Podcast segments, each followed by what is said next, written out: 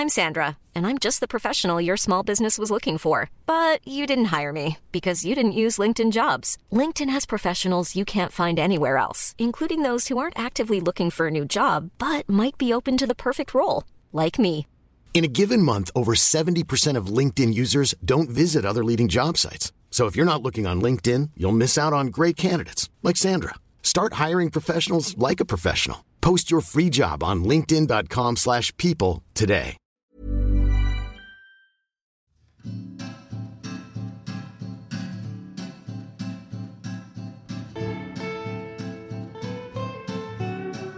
I dagens afsnit er det erfaring og alderen, der har ordet. Faktisk er dagens gæst den nye alderspræsident her i Handkøn. Manden hedder Asger Aumund. Jeg hedder Asger Aumund. Han er 81 år gammel Jeg er 81 år, og er stadig i den grad aktiv i erhvervslivet. og jeg er erhvervsleder. Siden Asger var ganske ung, havde han et klart mål. At blive leder for store virksomheder. Og det mål, må man sige, er gået i opfyldelse. Asger har siddet for bordenden i store internationale virksomheder som Rockwool, medicinalfirmaet Feosan, han har bygget bryggeri i Tyrkiet og startede selv Bavarian Nordic, en bioteknologisk lægemiddelvirksomhed. Og så har jeg så ikke nævnt det utal af bestyrelsesposter, Asger har haft igennem tiden. I dag dykker vi ned i Askers lange, spændende liv og karriere og hører, hvordan en erfaren mand i sin bedste alder har grebet livets udfordringer an. Hvordan ser en mand med så høj disciplin på sit eget ansvar, og hvad med den svære sårbarhed? Har han overhovedet adgang til den?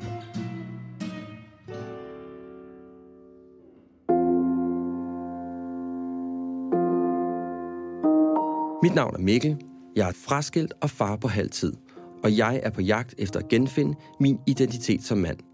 Derfor har jeg besluttet at tale med mænd, som jeg beundrer, og finde ud af, hvad deres livserfaringer har lært dem, og forhåbentlig få nogle råd, der kan hjælpe mig videre på min vej til at blive en bedre mand. Velkommen til Handkøn.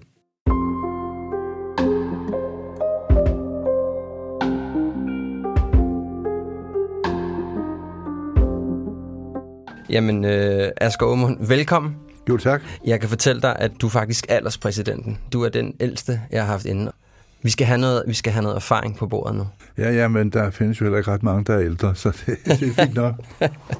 Nå, men øhm, jeg har sådan prøvet at finde ud af, hvad, der, hvad, hvad skal der så indtale til for at være en, en, en mand i dag. Og så i den her søgen, der har jeg ligesom fundet frem til fire værdier, som jeg mener, at en mand skal besidde. Øh, og det er de fire værdier, som jeg undersøger mine gæster, og jeg også rigtig gerne vil tale med dig om i dag. Og jeg har øh, glædet mig ekstra meget til at tale med dig, fordi at øh, du har trods alt været på planeten cirka dobbelt så lang tid som mig. Så jeg tænker, at du har måske draget dig nogle erfaringer omkring det at være en mand. Jeg lægger lille pres på dig. Jeg har aldrig prøvet andet jo. Nej, det kan man sige. Jeg starter altid med at tale omkring ansvar, øh, fordi det er den værdi i min optik, der er ekstremt vigtig at have styr på. Man kan sige, at en ting er at stå op og tjene nogle penge og sørge for, at der er mad på bordet. Men en anden ting er også, hvorvidt man tager ansvar for det, der sker inde i en. Og det har været en ting for mig, som har været relativt problematisk. Øh, fordi jeg er opdraget med et meget specifikt sæt regler fra min far, om hvordan, hvad der for nogle ting, jeg skulle tage mig af. Så jeg tror, det er rigtig, rigtig vigtigt, at du er bevidst om, hvad der foregår inde i dig selv, og hvad du gør med det. Så spørgsmål 1, Asger, det er, hvordan har du det med din eget ansvar? Jamen det har jeg det fint med, fordi jeg synes, når man kommer ind i et par forhold, så skal man jo forstå, at det, man får noget, og det koster noget, og man mister noget. Altså som, hvis du kommer ind som ungkag eller aleneboende, så mister du jo en stor del af din totale frihed, som du har, når du er alene. Ja. Øh, og det må du vide, og det mister du, men det betyder ikke, at den bliver udslettet. Det betyder bare, at den bliver reduceret. Til gengæld får du så, hvis du er heldig, noget kærlighed. Du får sex, du får respekt måske, du får inspiration, du får hjælpsomhed, du får det at være sammen med et andet menneske, du får nogen at være noget for. Så det er jo den handelsbalance, som vi alle sammen må se i øjnene, når vi træder ind i, i et parforhold. Hvordan havde du det med at slippe den frihed? Jamen, det havde jeg sådan set ikke noget imod, fordi det var planlagt. Jeg var første gang, jeg blev gift, øh, jeg var forelsket, jeg var, jeg var parat til at, at lægge mine frihedsgrader på bordet. Jeg havde ikke holdt mig tilbage, øh, siden øh, jeg var 16-17 år og haft mange der herlige kærester.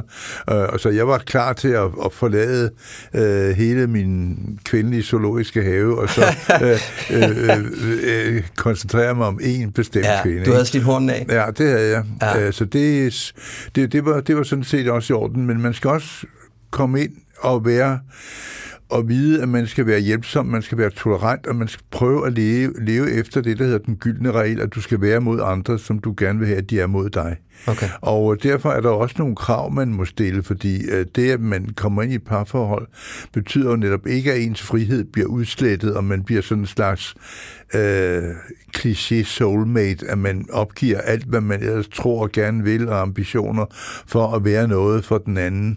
Øh, og især ikke i, i moderne tider, hvor kvinderne er stærkere og stiller krav, og ikke mere øh, er nøjes ved at spille anden violin, men vil gerne være den, der bestemmer stort set alt i familien, og det må man sige, at den moderne generation af kvinder også gør. Så derfor er det en balance, og der må man gøre sig klart, når man kommer ind i et parforhold, hvad man er villig til at gå øh, på kompromis med, og, og hvad man vil give, men sandelig også, man, man vil, hvad man beholde. Fordi hvis man i parforholdets øh, inspirerende første måneder, hvor der er et vildt kærlighedsliv og erotik, så uh, giver man jo los på næsten alle sine krav. Og hvis man så senere begynder at stille dem og sige, jeg vil altså gerne spille fodbold to gange om ugen og også gå på stadion om, om lørdagen, uh, og konen siger, sådan var det ikke, da vi startede sammen. Der tænkte du kun på mig, og vi var sammen altid. Ja. Og så begynder de første konflikter at spire frem, fordi han ikke er startet med at sige det, uh, at uh, han også gerne vil have det og det og det på plads, fordi fordi han er ikke bare en gift eller en parforholdsmand, han er også en mand, som ja. har sit, øh, sin, sin egne behov og sit eget liv. Så et parforhold er jo ikke ligesom to halvdele af en appelsin, der passer mm. perfekt til hinanden. Det er som to cirkler, der dækker hinanden delvist. Der er nogle områder, man har nogle fælles ting på, og så vil der være nogle områder, hvor man ikke har det. Og der må man sørge for at være tolerant og hjælpsom og øhm, og samtidig også øh, stille nogle, nogle krav til sig selv, som man forlanger for honoreret, for ellers så kommer det ikke til at fungere. Men var du så god til ligesom at sikre dig, eller sørge for, at du var tydelig efter, at, hvad skal man sige, at den periode var overstået? Det, det mærkelige var at jeg havde egentlig ikke de behov, jeg burde have. Altså, jeg ville øh, gerne spille det? fodbold og spille tennis og forskellige ja. andre ting.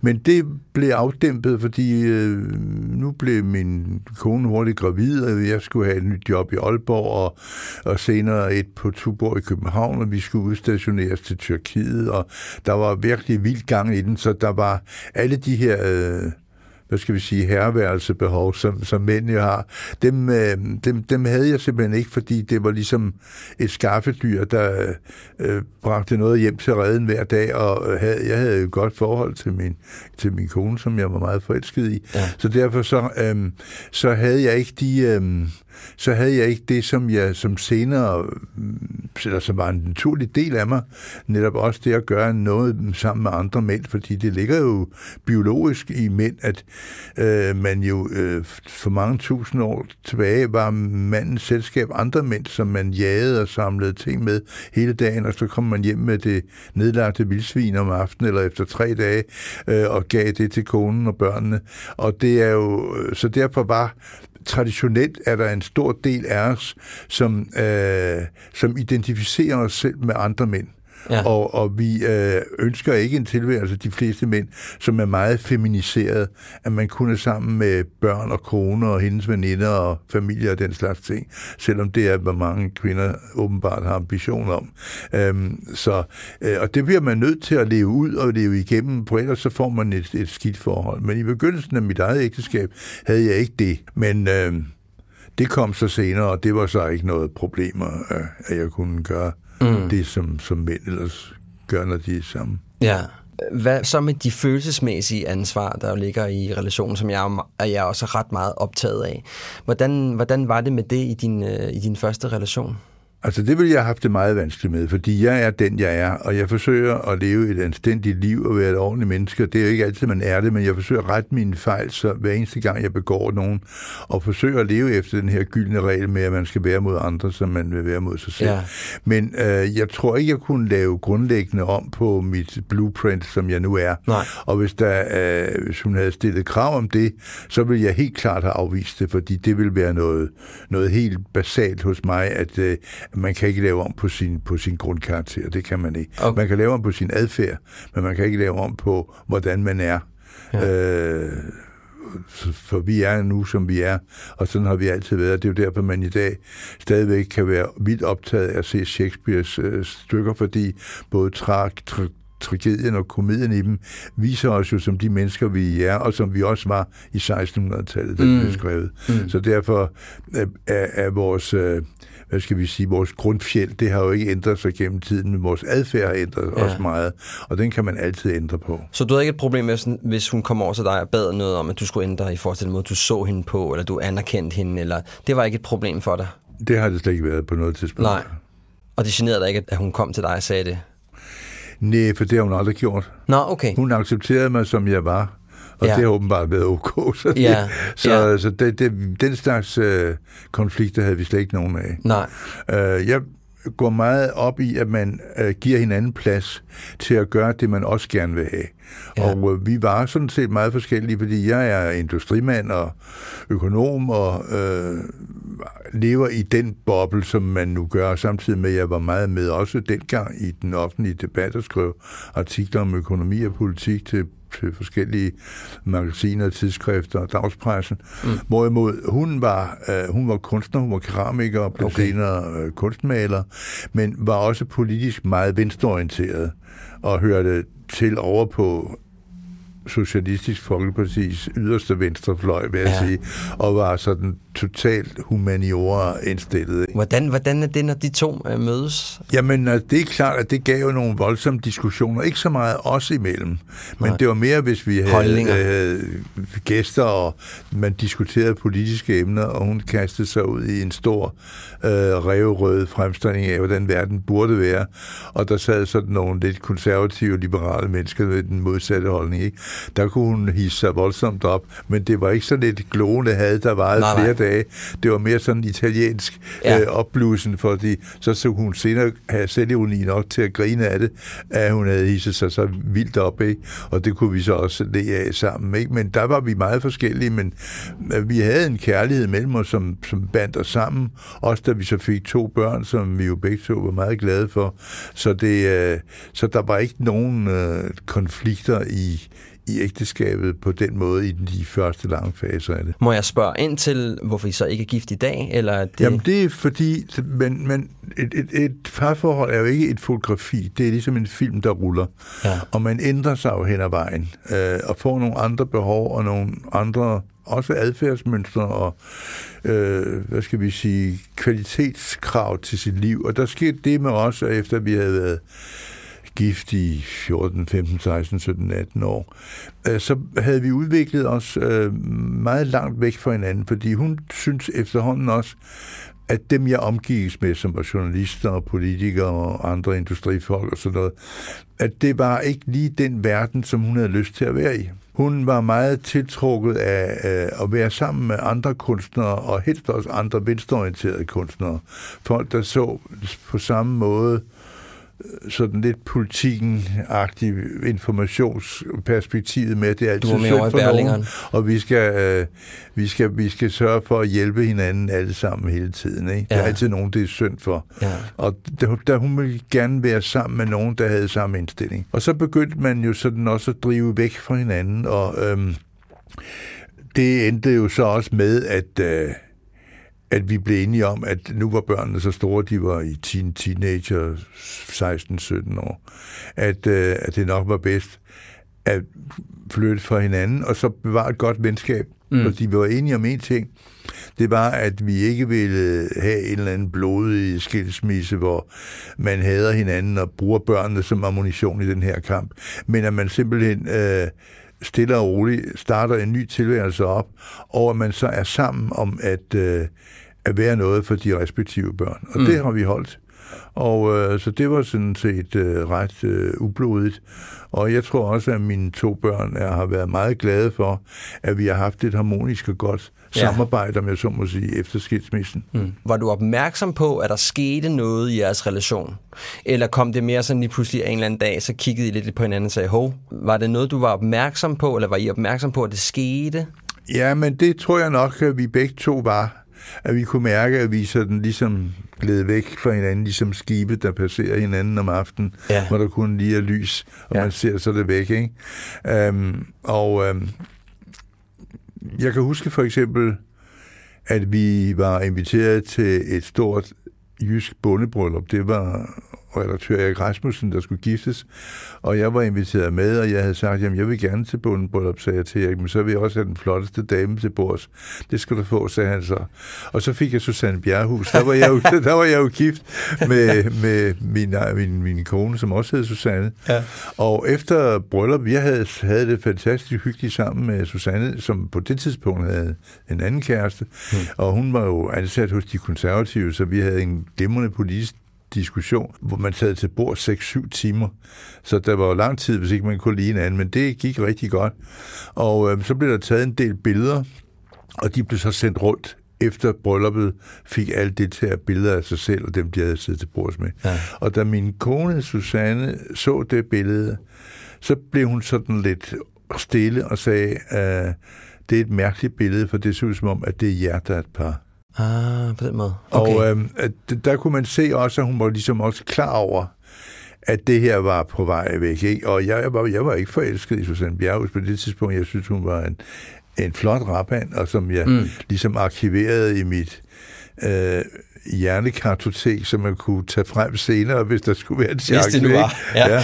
ja. Øh, og, øh, og det kom der jo så ikke så lang tid efter, et års tid eller sådan noget, så blev vi jo så, så øh, skilt, og så ja. havde jeg to år som meget aktiv ungkald, nationalt og internationalt, med en masse herlige kærester rundt omkring, inden jeg blev så løbet op igen af samme Susanne Fjerhus. Ja. Og sådan, øh, sådan var det. Ja, and the rest is history, ja. som man siger.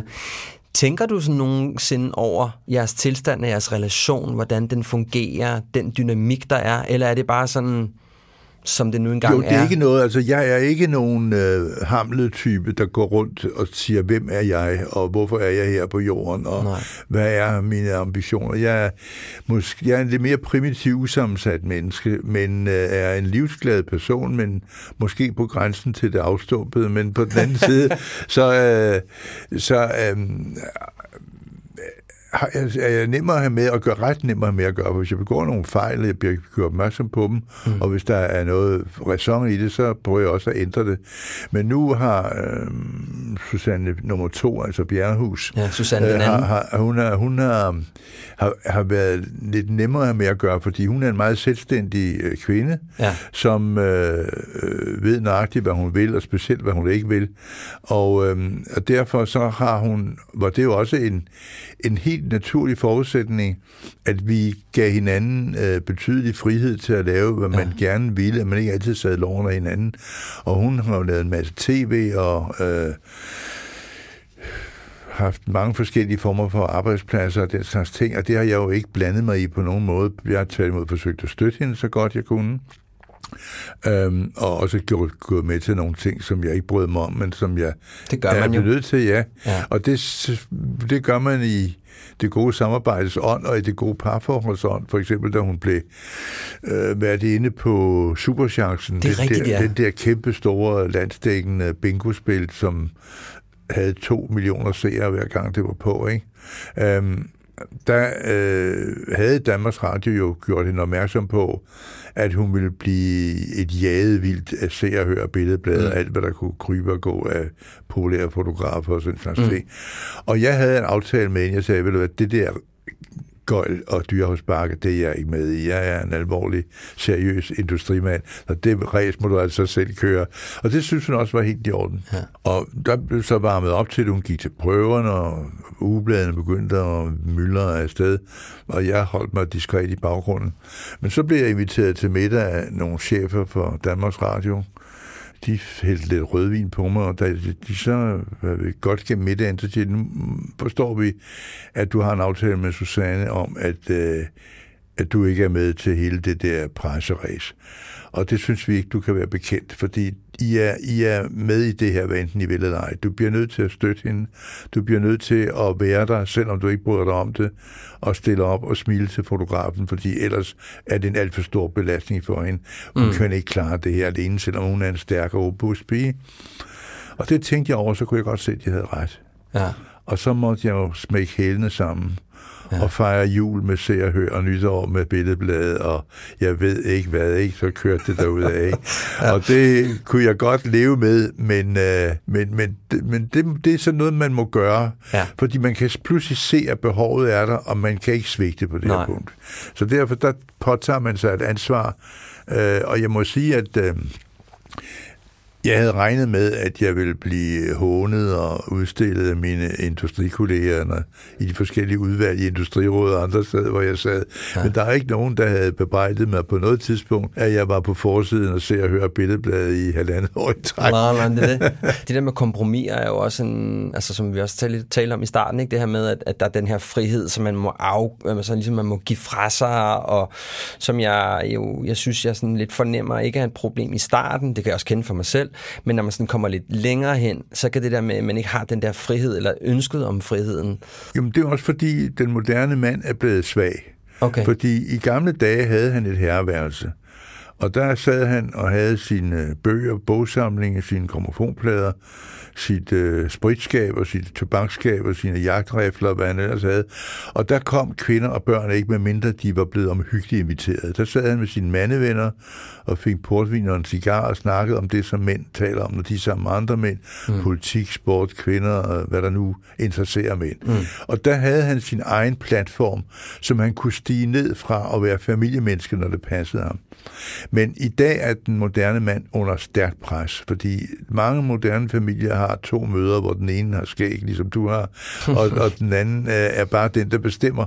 Og jeg kender mange stærke kvinder, der ligesom sidder som æderkoppen i alrummet, hvor hun hører alt, ser alt, ved alt og kontrollerer alt. Ja. Og manden har ikke mere nogen steder at være, fordi han skal være til rådighed og være muldyr for familien 24-7. Og hvis han forsøger at tage to sportsblader og sætte sig ud på toilettet og låse døren, så går der fem minutter, så banker hun på og siger, er der noget galt med dig? Har du ondt i maven? Skal vil du ikke nok åbne døren, så jeg kan hjælpe dig?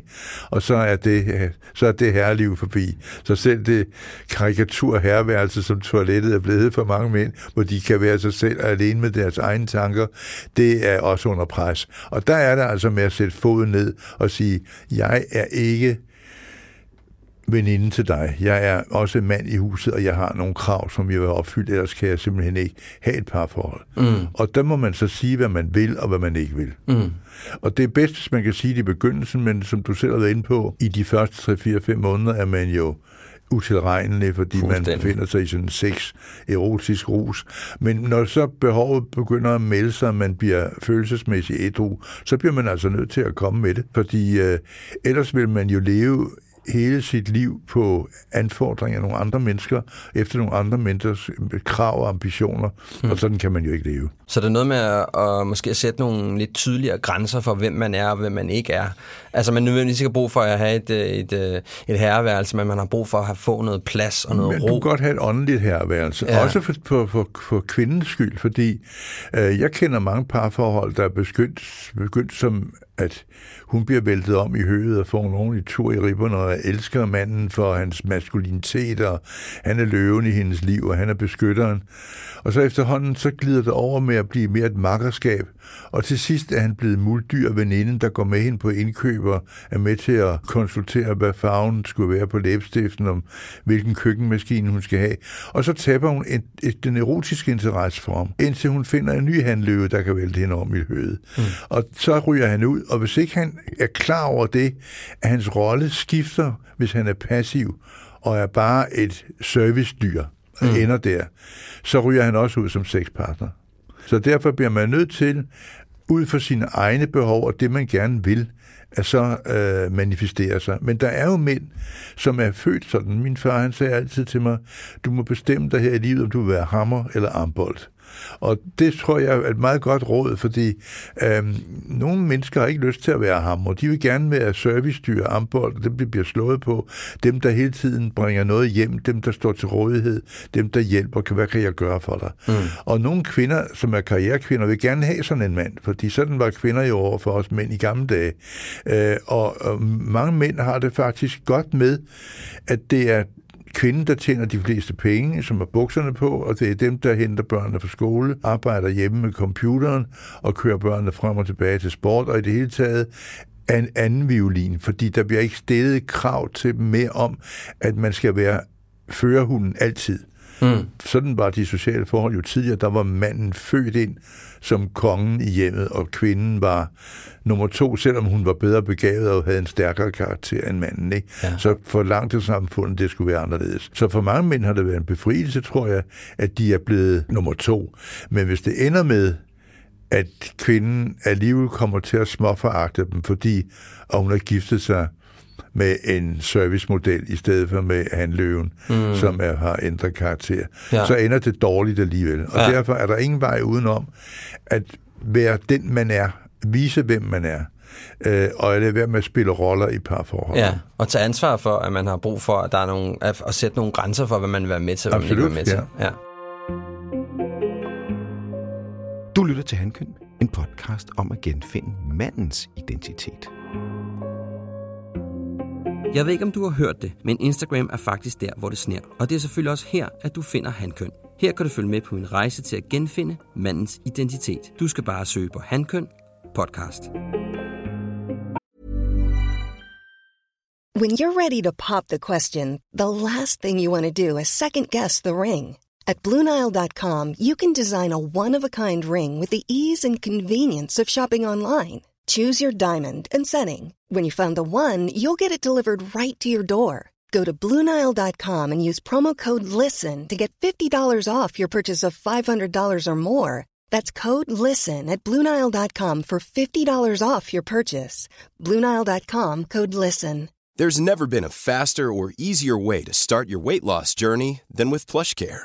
PlushCare accepts most insurance plans and gives you online access to board-certified physicians who can prescribe FDA-approved weight loss medications like Wigovi and Zepbound for those who qualify. Take charge of your health and speak with a board-certified physician about a weight loss plan that's right for you. Get started today at plushcare.com slash weight loss. That's plushcare.com slash weight loss. plushcare.com slash weight loss. Det næste, jeg godt kunne tænke mig at tale med dig om, det er den, jeg kalder formål. Øhm, jeg tror, det er rigtig vigtigt, at, øh, at man kæmper for noget, der er større end en selv. For mig kan et formål ikke være, at du er, vil gerne være en god ægtemand, eller du vil være en god, øh, en god far. Det er noget for mig, der ligger under ansvar. Så for mig, så er det at vide, hvad det er, du kunne arbejde for, det er ekstremt vigtigt. Er du, øh, er du klar over, hvad dit formål er? Jamen, det har jeg været igennem mange år, fordi da jeg gik på CBS og, og læste økonomi, der var det min ambition, at jeg ville være topchef for en større dansk virksomhed, når jeg var 40. Hmm. Og jeg ville gerne op af den internationale side, og øh, havde fra starten bestemt mig til, at det var gennem international forretningsledelse, at jeg skulle frem. Og jeg lagde et turnusskema for mig selv. Hvad skal du kunne, sagde jeg til mig selv, for at du er værdig til at blive administrerende direktør for en stor dansk industrivirksomhed, når du er 40 år. Mm. Og det vidste jeg, jeg skulle lære at eksportere øh, til mange forskellige markedstyper, både til socialistiske lande, til kapitalistiske lande og ulande. Jeg skulle lære, hvordan man opretter en serie af distributører i udlandet, og hvordan man styrer dem, hvordan man laver joint ventures, produktionsselskaber med andre, hvordan man sælger know-how, hvordan man laver en licenskontrakt. Øh, alle hvad skal vi sige, den internationale ledelses forskellige aspekter vil jeg beherske i den periode, fra jeg var 25 til jeg var 30, til jeg var 40. Mm. Hvorfor var det så vigtigt, at du skulle være direktør, når du var 40? Det havde jeg lyst til. Jeg, har, øh, jeg vidste, at jeg havde talent for at lede andre mennesker. Mm. Og, øhm, og ledelse er at skabe resultater gennem andre mennesker. Og det havde jeg lyst til, også fordi jeg havde, ville gerne have ansvaret og føle, at jeg kunne skabe nogle resultater, hvis jeg, hvis jeg kunne få det øh, realiseret.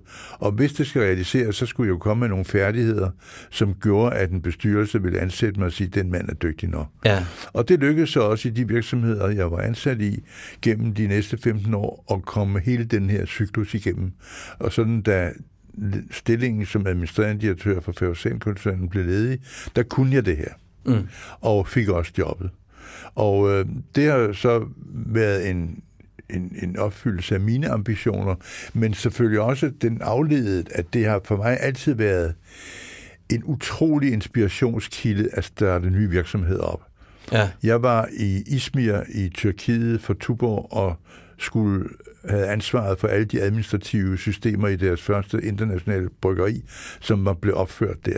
Og det at se en olivenlund, der var støvet og gammel, blive ryddet, og der vokser et helt ny bryggeri op mellem olivenstammerne der, mm. øh, og se, der kommer røg ud af skorstenen og frisk øl i halerne.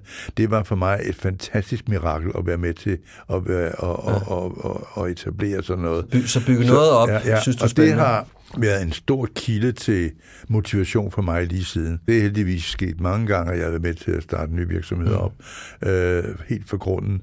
Og det har givet en stor livskvalitet, også fordi, at der er det samfundsmæssige aspekt, at man er med til at skabe værdi i samfundet, man er med til at skabe arbejdspladser, man er med til at skabe... Øh, både noget for aktionærerne og for medarbejderne og for samfundet. Mm. Og øh, det er ikke den primære værdi, men det er for mig en sekundær værdi, som, som, som betyder noget for mig også. Mm. Øh, for eksempel Bavarian Nordic, som jeg startede op helt alene, og var 100% aktionær i begyndelsen. Det er jo i dag en af faktisk en internationalt førende vaccinevirksomheder med næsten 1000 arbejdspladser i mange lande. Øh, og det, det glæder mig, det er ikke noget, jeg er stolt af, men det glæder mig over, at, at det lykkedes.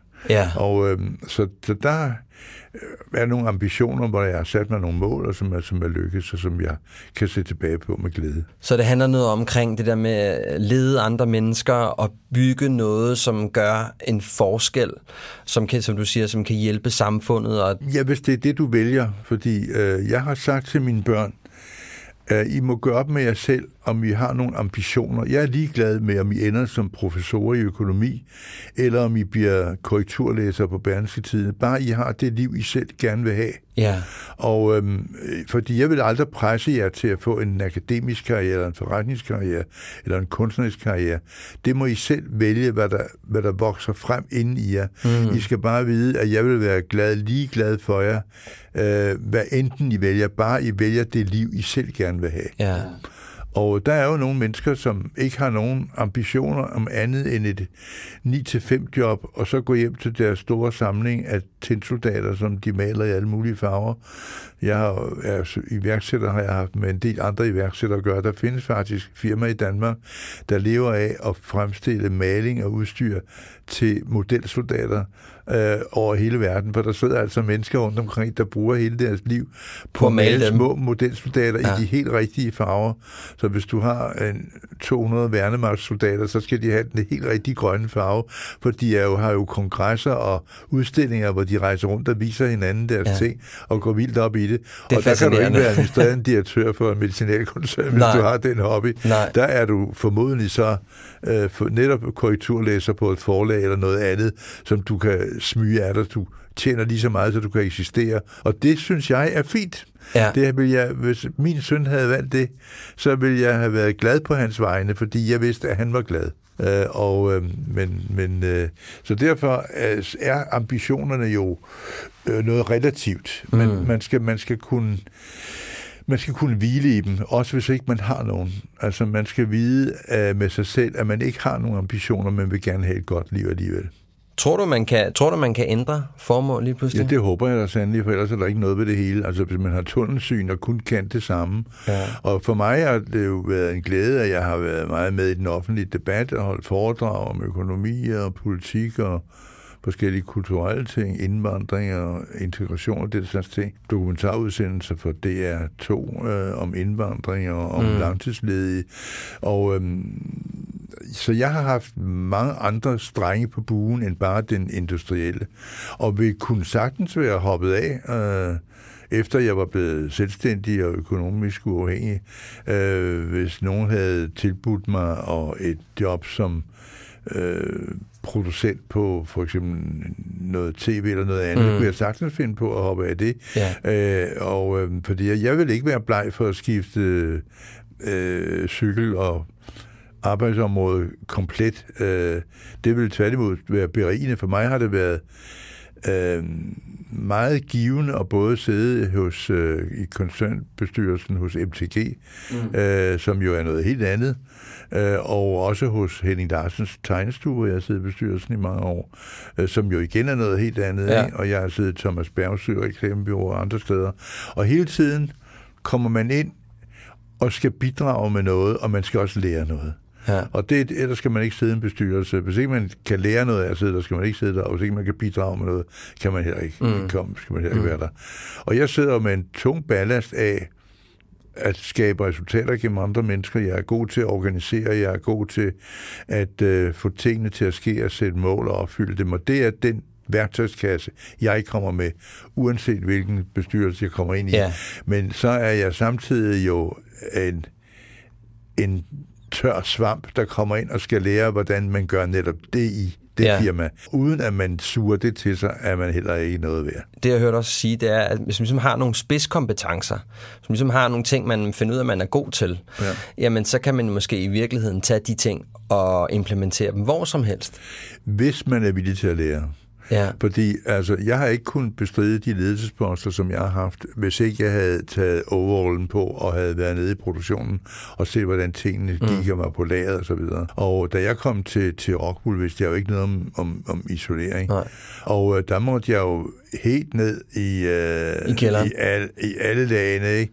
Ja. for at finde ud af, hvordan det foregik, både med distribution og produktion. Mm. Men det har været en del også af en, hvad vil sige, en inspirationsproces, at man er splitter nøgen pludselig, og man ikke mere har øh, stjerner på skuldrene og striber på ærmerne.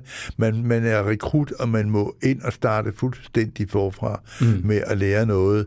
Øh, et nyt arbejdsplads, hvor du sidder enten som direktionsmedlem eller som bestyrelse. Hvis du nu skulle komme med nogle råd til, hvordan man finder et formål, har, har du så nogle tanker omkring det? Det skal komme indenfra, fordi ellers er der jo ikke noget formål. Man kan ikke øh, hekse sig frem til et, eller tænke sig frem til, hvad ens ambitioner gerne er. Det skal gerne vælge frem i en. Men jeg synes, at man skal først og fremmest gøre op med sig selv, om man har ambitioner, eller man ikke har det. Ja. Fordi øh, man kan sagtens være en glimrende medarbejder, stabsperson og familiemedlem, hvis ikke man er vildt ambitiøs. Øh, mm. Så er der nogle andre værdier, der betyder noget for en, og som man så må rendyrke og sørge for, at det giver dig din livskvalitet. Så man slipper ikke for udvælgelses- og prioriteringsprocessen, øh, men man kan ikke udvikle nogle ambitioner, der ikke er der, fordi så har man ikke viljen og øh, kampgejsten til at Nej. gå ud og realisere det, hvis det er nogle kunstige mål, du har sat dig, fordi du synes, at samfundet og omverdenen vil synes, at du er underlig, hvis ikke du har de ambitioner. Så, så går du skævt af dig selv og får et dårligt liv. Ja. Der var en af mine veninder, der gang sagde, at, hans, at hendes chef sagde til ham, shit og get off the pot. Det synes jeg bare måske. det var ikke nok. passer meget godt her, ikke? Du lytter til Handkøn, en podcast om at genfinde mandens identitet. Nu ligger der ikke mindre end 8 afsnit af sæson 3 med gæster, der er lige så forskellige som nat og dag. Du kan blandt andet lytte til musikeren Jesper Benser, politikeren Tommy Ahlers og tidligere chefredaktør for Ekstrabladet, Paul Madsen. Find den der, hvor du henter dit handkøn. Det virker på mig som om, at det faktisk er de færreste mænd, der sætter sig ned og egentlig gør sig klar over, hvad det er for nogle behov, de har i deres relation. Og jeg tænker ikke så meget på de behov om at cykle en tur, eller at øh, gå ind, som vi talte om lidt tidligere, gå ind på herreværelset, eller hvad det nu kan være. Men tale om, sådan, hvad er det, hvem er jeg som menneske, og hvad har jeg brug for, at du ser, og du er opmærksom på, at jeg har brug for. Det, jeg har i hvert fald oplevet, mm, både med mig selv, men også i min omgangskreds, at det er ikke nogen samtaler, der bliver taget. Altså man sætter sig ikke ligesom ned og siger, nu skal du høre her. Det er sådan ret udansk, ikke? fordi vi går jo og gemmer den slags ting under guldtæppet og håber på, at de går væk af sig selv. Ikke? Øhm, med hensyn til øh, de her behov, der tror jeg, at man også kan starte med, i stedet for at kræve, skal man starte med at give. Så jeg synes, at i parforhold, synes jeg, at man, der må man investere ved, at man, øh, man er ærlig. Det skal man være, hvis man har nogle behov, man mener, der er vigtige. Man skal give plads til sin partner. Man skal være hjælpsom, og man skal være tolerant, øh, og man skal mobilisere noget gensidig respekt. Fordi et parforhold kommer ikke til at fungere, hvis ikke øh, at det hviler på andet end erotik, fordi på et eller andet tidspunkt fiser det lidt ud. Mm. Og så skal du kunne virkelig lide det andet menneske. Du skal kunne bruge det til noget. Det skal kunne provokere dig, inspirere dig, og give dig nogle visioner og beretningslinjer for dit liv. Øh, og du skal også respektere hende for øh, de, den vej, hun har valgt, øh, og vise hende, at du gør det. Mm. Øh, fordi så vil det normalt komme tilbage den anden vej, at når du kan begynde at stille nogle krav, så vil hun forstå, at hun står over for en tolerant, hjælpsom mand, der giver hende plads og snor, og derfor vil han også gerne have det. Mm. Øhm, der er nok ikke mange moderne kvinder, der vil acceptere, at man siger, at hvis jeg har nogle fejl, så skal du altså ikke omtale den, fordi de bestiller jo ikke andet. Og derfor så må man, må man hellere sige, hvad er der galt med mig, siden jeg ikke kan tåle at blive kritiseret, fordi altså, det må jeg jo, det må jeg jo æde, fordi ja. det kan jo være, at, øh, at, at der, jeg har en fejl, så jeg må ændre adfærd her. Ja. Øh, fordi det, der, det bliver vi altså nødt til at, at, at, at tage den slags samtaler. En fejl kan også føre til noget, noget godt, især hvis man har en løsning på, hvordan man ikke gør det igen. Og det har jeg brugt meget tid som leder på at sige til dem, der refererer til mig, at jeg gider altså ikke høre på, hvorfor I ikke har noget i jeres salgsbudget eller I ikke har gjort det. Jeg vil have at vide, hvad I vil gøre for at få det tilbage på skinnerne igen. Ja. Hvis ikke I er en del af løsningen, så gider jeg ikke høre om problemet. Ellers må I komme ind og sige, jeg er på herrens mark. Jeg ved godt, jeg skal komme med løsningen, men jeg ved ikke, hvad jeg skal gøre. Så kommer jeg og hjælper. Det er jo også fair play. Ja. Og det synes jeg er den rigtige måde at gøre det på, at hvis man bliver kritiseret for at begå en eller anden fejl, hvad der kan være rimelig nok, så må man også være løsningsorienteret og sige, hvad, hvordan forhindrer vi, at det her sker igen? Hvordan kan vi komme op på, på sporet igen. Ja. Så bliver det pludselig noget mere konstruktivt, og så kan man bedre leve med, at man har begået sine fejl, fordi man nu ved, hvordan at det skal løses i fremtiden. Ikke? Har du nogle behov i din relation, som du har været tydelig omkring over for, nu kalder vi hende Susanne den anden. Ja. Har, er der noget der, hvor du sådan har været opmærksom på det, eller har det bare været smooth sailing? Nej, det er det så virkelig. Man også har haft jo vores konflikter, jo ikke mindst fordi... Øh hendes teenage-søn Oliver har sgu ikke altid været, haft nemt med med at gøre. Og der, når jeg har forsøgt at disciplinere ham lidt for at bringe ham ind i folden, så har hun jo været en tigermor, der synes, at alt, hvad han gjorde, ligegyldigt hvor forfærdeligt det var, at det var skønt og godt. Ikke? Ja. Og det har selvfølgelig kostet nogle konfrontationer. Men, øh, og det synes jeg også er naturligt nok, at man har. Der ser man jo bare vidt forskelligt på tingene. Ikke? Og så må man jo på en eller anden måde finde et kompromis, og kompromiset er jo selvfølgelig, at jeg har ikke ansvaret for at opdrage hendes søn, at det må han jo selv gøre, men han har også ansvar for at opføre sig på en måde, så ikke jeg bliver idiot af, at han er der. Ikke? Mm. Og det, der må man så finde uh, et, uh, et, uh, en, en, en, en mellemvej, som man ja. kan leve med. Det er jo også sådan set lykkes. Men ellers så har vi begge to været gode til at give hinanden plads og være tolerant og hjælpe hinanden med alle mulige forskellige ting, øh, som, som, som gør, at der ikke har været sådan de, de vilde konflikter, undtagen lige for eksempel det område, jeg lige omtalte. Ja, så, så du føler en tal, at de, at de behov, du har haft, sådan følelsesmæssige behov for eksempel, det er blevet mødt af Susanne, og der har ikke rigtig sådan været nogen sådan, hvor du skulle gå ind og justere noget, eller...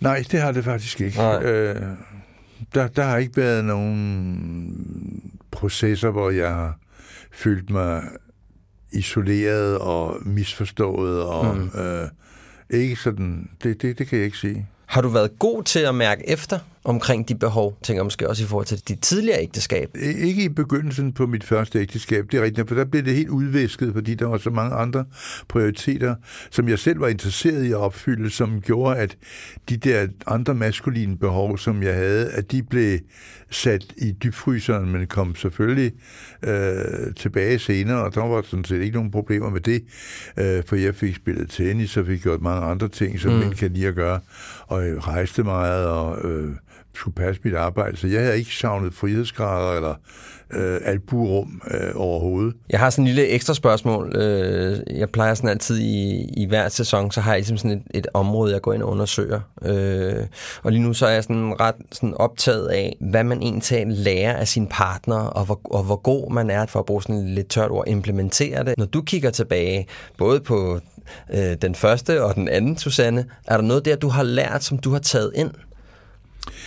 Jamen, det er blandt andet det, du siger, at man skal lære at lytte, fordi det er klart, når man har været erhvervsleder i næsten hele sit voksne liv, så uh, uh, lever man af at lytte. Det, mener, jeg har været nødt til at lede mennesker, der er bedre begavet end jeg selv, og øh, når jeg kommer ind i lokalet, så ved jeg godt, hvad jeg gerne vil, og den vil løse det her problem, og så kommer jeg ud med en helt anden løsning, fordi de havde bare tænkt sig bedre om, end jeg har gjort. Mm. Øh, og men, men der bliver det så også sådan i parforholdet, at man hurtigt som mand øh, finder en konklusion og siger, så gør vi sådan og sådan og sådan. Og der har jo Susanne lært mig, at kvinder har det ikke sådan, at de vil have en løsning tit vil de bare gerne have en arm om skulderen og sige, hvor er det synd for dig, og jeg kan virkelig godt se, at det er et problem. De vil ikke have løsningen, men de vil have ømheden og nærheden og omsorgen. Mm. Og det var for mig jo, som mand jo, og som er i et maskulin univers, noget af et, et, et under at, at skulle ind og gøre det. det. Men det har jeg lært at gøre. Ja. Og også, nu er jeg så heldig også, at, at uh, Susanne er har et voldsomt og umiddelbart temperament. Hun går ikke og fedter med tingene. Altså danske parforhold har det med at give hinanden fryseren, og de taler i til hinanden en hel uge, hvis de har en konflikt. Og så må de se, hvem der bryder først sammen. Ikke? Det får du altså ikke med Susanne. Der træder du på en vulkan. Hvis der er noget, hun er sur over, så får du den lige midt mellem øjnene. Ikke? Og det er sekundet efter, at fornærmelsen er sket, eller provokationen. Ikke? Ja. Og øh, så får man at vide, at du skal ikke tro, du er general her i hjemmet her. Nu skal jeg fortælle dig, hvordan tingene skal være. Ikke? Ja. Og øh, så kommer tingene på bordet, og de bliver diskuteret ud med det samme, i stedet for at man går og lister rundt om hinanden, og stemningen er dårlig. Og der er, øh, det er altså godt, og, øh, synes jeg, at få løst konflikterne, mens de er små og ikke de vokser så store og lodne og uløselige ud af banaliteter, og så pludselig bliver de helt afgørende. Så har, så har hendes... Øh hvad skal vi sige, sydlandske temperament så gjort, at, at det har du faktisk sådan taget ind? At sige, vil der være, lad os få løst tingene med det samme, fordi nu er der alligevel en person ja, her. Ja, det er jeg jo vant til at gøre forretningsmæssigt også. Okay. Der sidder jeg jo heller ikke og venter på, at det, øh, man, hvis, man, hvis man er konfliktsky, skal man ikke være erhvervsleder. Nej. Det gælder tværtimod om at se problemerne, inden de bliver rigtig slemme, og sørge for, at de bliver løst. Ikke? Øh, men hun har, er meget bedre til det, fordi hun har et andet temperament, end jeg har. Mm. Øh, der er, den, den, der er kort lunde, ikke? Og det er hun født med. Uh, hun har et hissigt temperament, og det kan hun ikke... Hun har mange gode sider, men, men, men temperamentet, det kan hun altså ikke løbe fra. Og det er på godt og ondt, at der ryger låget af spanden lige med det samme, ikke? Jo. Uh, og, uh, men det, det accepterer du? Det gør jeg bestemt, fordi det er jo en del af hendes personlighed. Det er, ja. Øh, hun er et passioneret menneske på mange måder, og det, det, det vidste jeg jo godt, da jeg øh, blev gift med hende. Og, øh, øh, og det har jeg kun haft øh, glæde af det meste af tiden. Man får også også ordentligt hak i trynen en gang imellem, men det ja. må jeg jo finde mig i. Det er jo ikke så rart lige, når det sker, men, men normalt så vil det jo øh, så kan jeg godt se den anden side, ja, ja. uden at jeg behøver at lægge mig ned med alle fire poter i vejret. Hvordan så, reagerer du, når hun så øh, når hun kommer til dig og siger, nu skal du fandme høre her, øh, Asger, det, du skal ikke tro, du er general her, og bum, bum, bum. Hvordan reagerer du så på det? Jamen, hvis jeg synes, at det er urimeligt, så siger jeg, at det gider jeg slet ikke høre på, fordi du har fået fuldstændig forkert fat på det problem. Ja. Og så må man jo så tage diskussionen, ikke? Eller ja. også så kan jeg jo godt se, at ja, det burde jeg nok have taget en med på råd om, at jeg burde måske ikke have købt det og det, uden at hun det der, der er vores fælles øh, tilværelse, jeg bare, bare kommer og trækker det ned over hovedet ja. på en. Du skulle nok ikke købe det billiardbord. nej, nej, og stille ja. op i, i dagstuen. Ja. Nej. Ja. Øh, det, så det, men det der, hvis man netop har grundindstilling om, at man skal være mod andre, som man ønsker, de skal være mod en selv, mm. så må man også kunne stande sig op og sige, at det her er nu rimeligt, at det, jeg har gjort her, det er det nok ikke. Det er nok lige en, en Ja. ja. for meget. Så hun har jo ret. Og så må man sige, jamen det, det kan jeg godt se her. Vi, Ja. Så det har du ikke et problem med at sige? Nej, det har jeg ikke. Nej, nej. Ikke når jeg har tænkt mig om.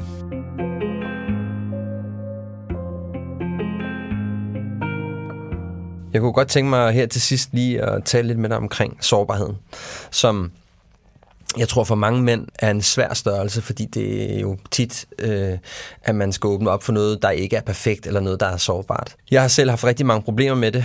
Øh, jeg kan godt fortælle dig, at jeg var ked af det. Jeg kunne ikke fortælle dig, hvorfor jeg var ked af det. Jeg havde simpelthen ikke adgang til det underliggende, hvad det egentlig handlede om. Hvordan har du det med din sårbarhed?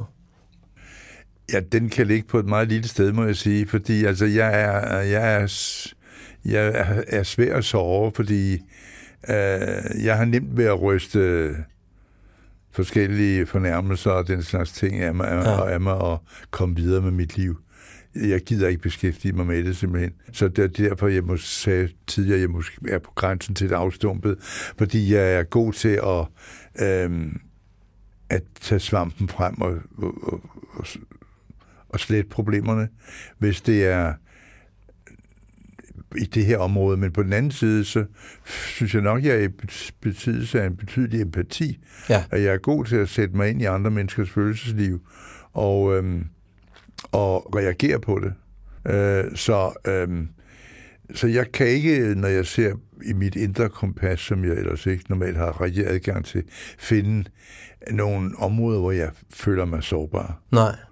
Det er jeg simpelthen ikke. Selvfølgelig kan jeg såres, hvis øh, der sker et eller andet katastrofalt i mit liv, ikke? At man bliver fyret fra ens yndlingsjob, eller der sker noget, at man bliver syg, eller ens øh, familiemedlemmer bliver syge, eller øh, der sker noget, som virkelig går ind i hjertet på en, så er man jo sårbar. Mm.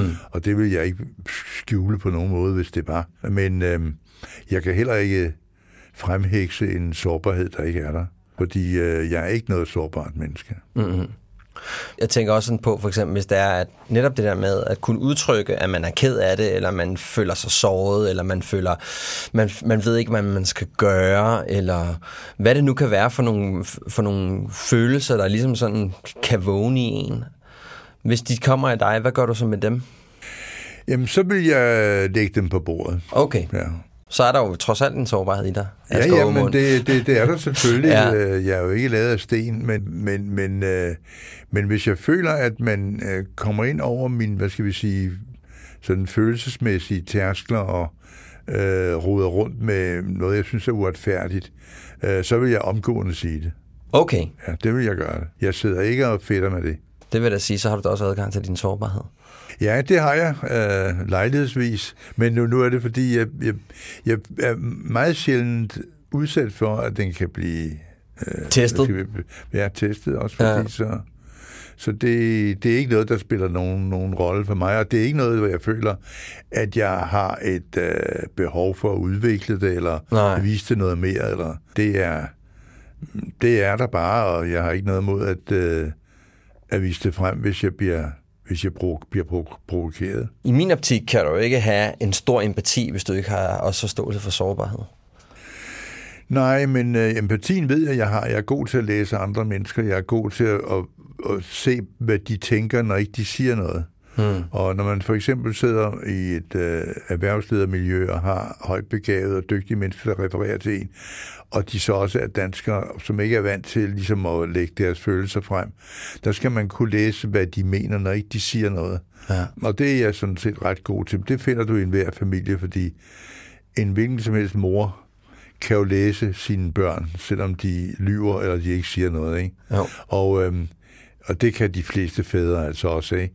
Øh, uden at, øh, at det er noget overnaturligt, så er det noget naturligt, når vi er sammen med andre mennesker, Ja. at vi lærer at læse kropssignaler og, og mærkelige små øh, sekundære ting, som tilsammen giver os et billede af, hvad der virkelig foregår. Så det lyder så også på mig som om, hvis Susanne kommer og er, hvad skal man sige, sårbar over for dig, så har du ikke noget problem med at møde hende i det Nej, bestemt ikke. Bestemt ikke. og undersøge, hvad det går ud på. Ja, fordi hun, er, hun lægger ikke skjul for noget. Nej. Hvis hun er ked af et eller andet, øh, så vil hun vise det med det samme. Også hvis hun øh, pludselig måske kan være lidt modløs, uden at have nogen grund til det, så vil hun sige det omgående, fordi hun vil gerne have noget hjælp og noget samtale om det, og selvom det ikke hjælper, jeg ikke har nogen løsning, hvor der ikke er nogen løsning, så hjælper det hende i hvert fald bare at sige det. Ikke? Ja. For jeg vil også, hvis jeg har været udsat for et eller andet stærkt krænkende eller noget, der havde såret mig, vil jeg også sige det til hende. Ja. Øh, med mindre at jeg synes, at det var ikke noget, jeg ville belaste hende med. Men, øh, men det ville jeg normalt gøre, hvis det var vigtigt. Jamen altså, øhm, Asger Aumund, jeg synes, det er gået fremragende det her. Jeg synes, okay. det har været hyggeligt at møde dig. Jeg synes, det var sjovt at høre, hvordan du så lidt på verden. Så tusind tak, fordi du gad at komme. Ja, men selv tak. Det har været en fornøjelse.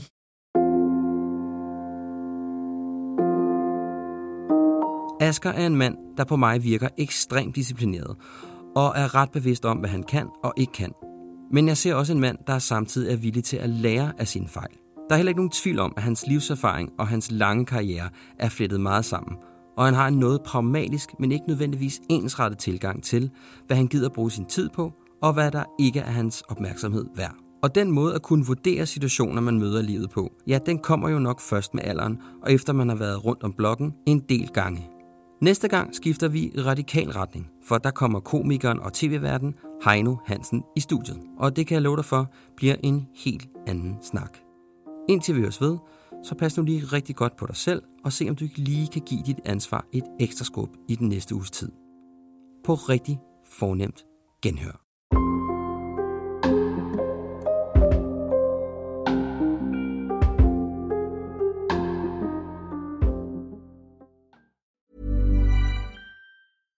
Hey, it's Paige DeSorbo from Giggly Squad. High quality fashion without the price tag. Say hello to Quince. I'm snagging high-end essentials like cozy cashmere sweaters, sleek leather jackets, fine jewelry, and so much more. With Quince being 50 to 80% less than similar brands.